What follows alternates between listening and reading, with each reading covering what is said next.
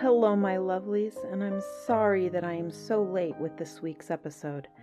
I mentioned last week that I started a new job last month, and I've been trying to find my new rhythm. And so we are going to make a slight change. And basically, the episodes will now be coming out on Sunday instead of Saturday, um, because that will give me Saturday to work on them in case I accidentally fall behind. So, as an apology, I'm going to give you guys a double story episode, and we will also still be having a bonus episode this month. So, join me as I read to you two stories from the Just So stories by Rudyard Kipling. The first story we are going to start with is How the Whale Got His Throat. In the sea, once upon a time, oh, my best beloved, there was a whale, and he ate fishes.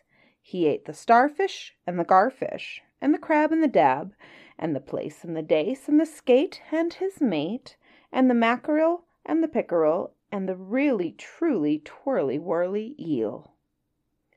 All the fishes he could find in all the sea he ate with his mouth so till at last there was only one small fish left in all the sea. And he was a small stute fish, and he swam a little behind the whale's right ear, so as to be out of harm's way. Then the whale stood up on his tail and said, I'm hungry. And the small stute fish said in a small stute voice, Noble and generous Cetacean, have you ever tasted man? No, said the whale. What is it like? Nice, said the small 'Stute fish. Nice but nubbly. Then fetch me some, said the whale, and he made the sea froth up with his tail. One at a time is enough, said the 'Stute fish. If you swim to latitude 50 north, longitude 40 west, that is magic, you will find sitting on a raft in the middle of the sea, with nothing on but a pair of blue canvas breeches, a pair of suspenders. You must not forget the suspenders, best beloved.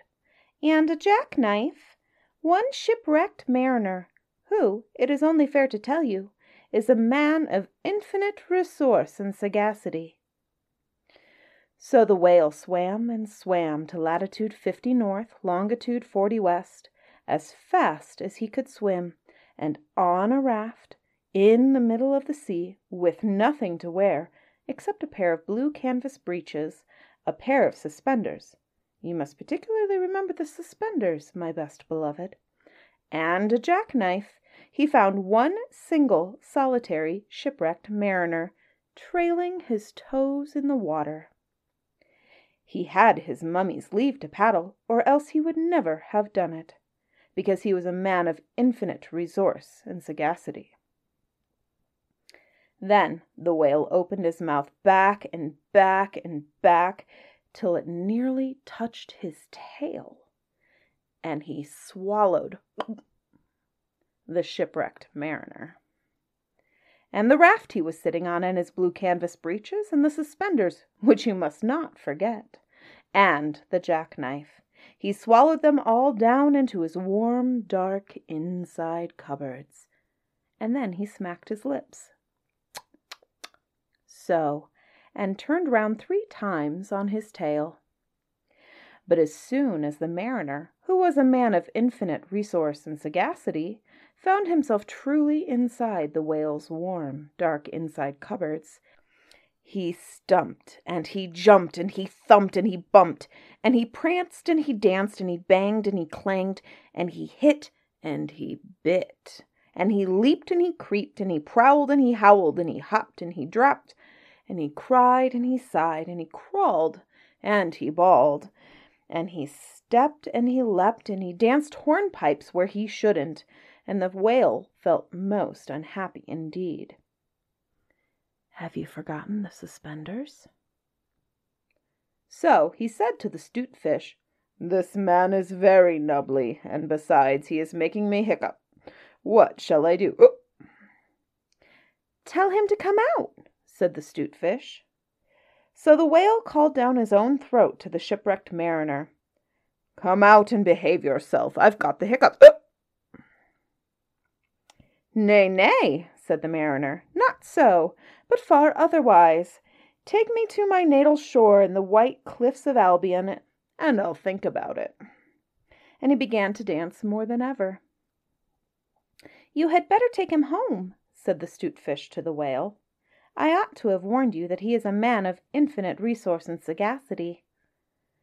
So the Whale swam and swam and swam, with both flippers in his tail, as hard as he could for the hiccups and at last he saw the mariner's natal shore and the white cliffs of Albion. And he rushed halfway up the beach and opened his mouth wide and wide and wide, and said, Change here for Winchester, Ashuelot, Nashua, Keene, and the stations on the Fitchburg Road. And just as he said Fitch, the mariner walked out of his mouth. But while the whale had been swimming, the mariner, who was indeed a person of infinite resource and sagacity, had taken his jackknife and cut up the raft into little square grating, all running crisscross. And he had tied it firm with his suspenders. Now you know why you are not to forget the suspenders. And he dragged that grating good and tight into the whale's throat, and there it stuck. Then he recited the following sloka which, as you have not heard it, I will now proceed to relate.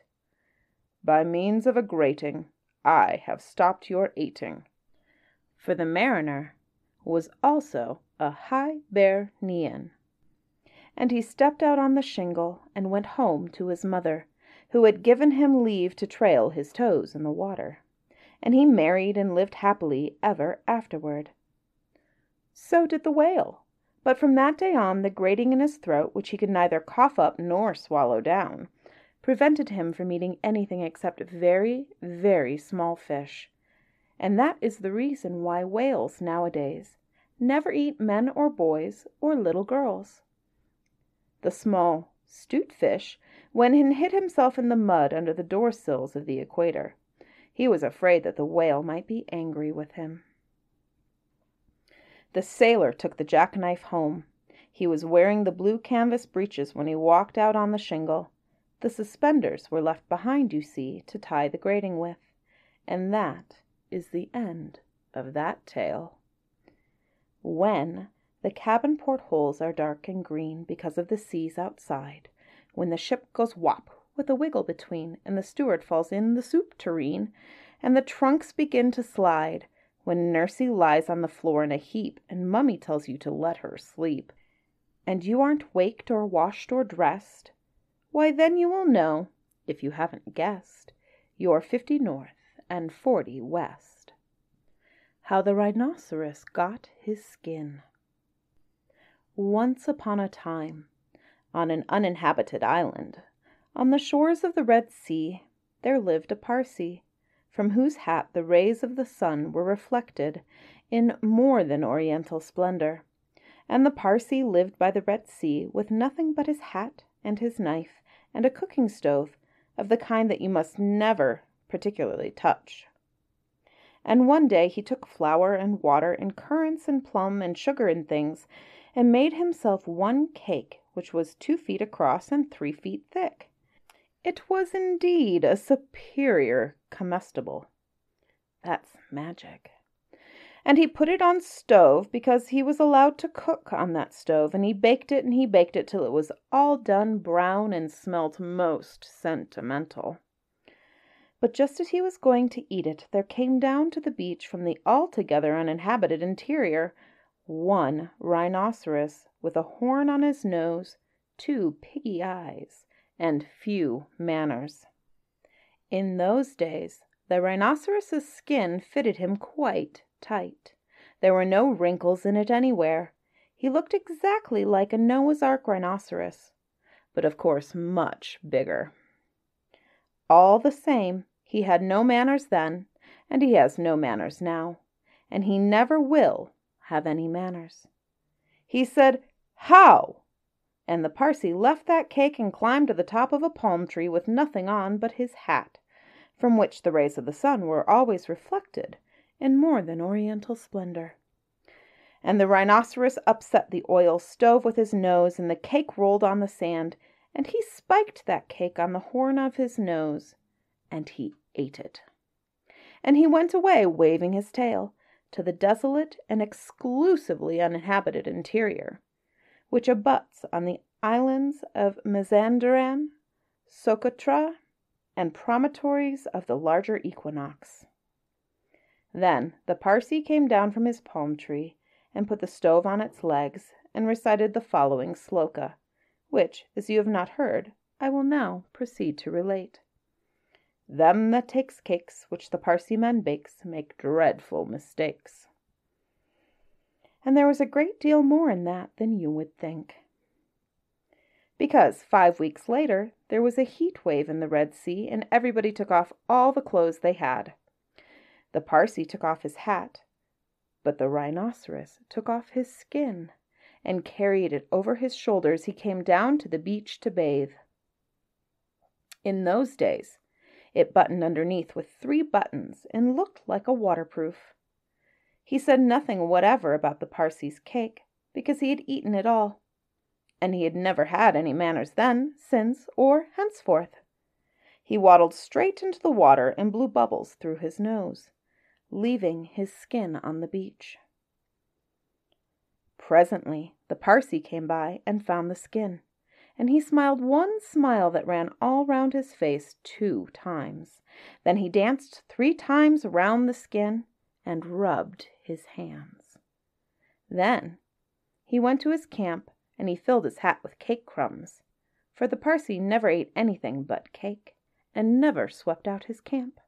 He took that skin and he shook that skin and he scrubbed that skin and he rubbed that skin just as full of old, dry, stale, tickly cake crumbs and some burned currants as ever it could possibly hold. Then he climbed to the top of his palm tree and waited for the rhinoceros to come out of the water and put it on. And the rhinoceros did. He buttoned it up with the three buttons and it tickled like cake crumbs in bed. Then he wanted to scratch, but that made it worse. And then he lay down on the sands and rolled and rolled and rolled. And every time he rolled, the cake crumbs tickled him worse and worse and worse. Then he ran to the palm tree and rubbed and rubbed and rubbed himself against it. He rubbed so much and so hard that he rubbed his skin into a great fold over his shoulders, and another fold underneath, where the buttons used to be but he had rubbed the buttons off. And he rubbed some more folds over his legs, and it spoiled his temper. And it didn't make the least difference to the cake crumbs. They were inside his skin, and they tickled. So he went home very angry indeed, and horribly scratchy. And from that day to this, every rhinoceros has great folds in his skin and a very bad temper all on account of the cake crumbs inside. But the Parsee came down from his palm tree wearing his hat from which the rays of the sun were reflected in more than oriental splendor, packed up his cooking stove, and went away in the direction of the Orotavo, Amygdala, the upland meadows of Anantarivo, and the marshes of Sonaput. This uninhabited island is off Cape Guardafui, by the beaches of Socotra and the pink Arabian Sea. But it's hot, too hot from Suez for the likes of you and me ever to go in a P and O and call on the cake Parsee. And that is the end of our stories for this week. I will see you guys again on Sunday. However, if you want more stories, I have a podcast to recommend to you. N.J. Sullivan Telling Tales. Brand new original stories in the vein of a 1930s radio drama, detective noir, a little bit of sci fi, and he writes and records everything. You guys should go check him out. And until Sunday, I will see you later.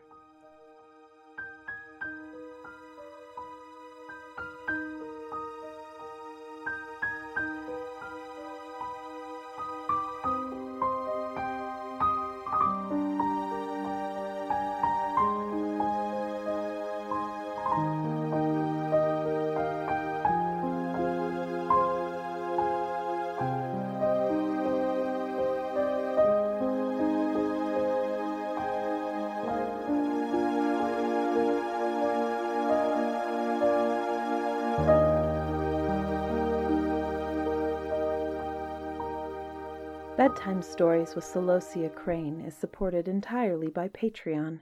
If you are enjoying these stories and would like to get more involved and help me decide on our next series, please consider becoming a patron for as little as $1 a month.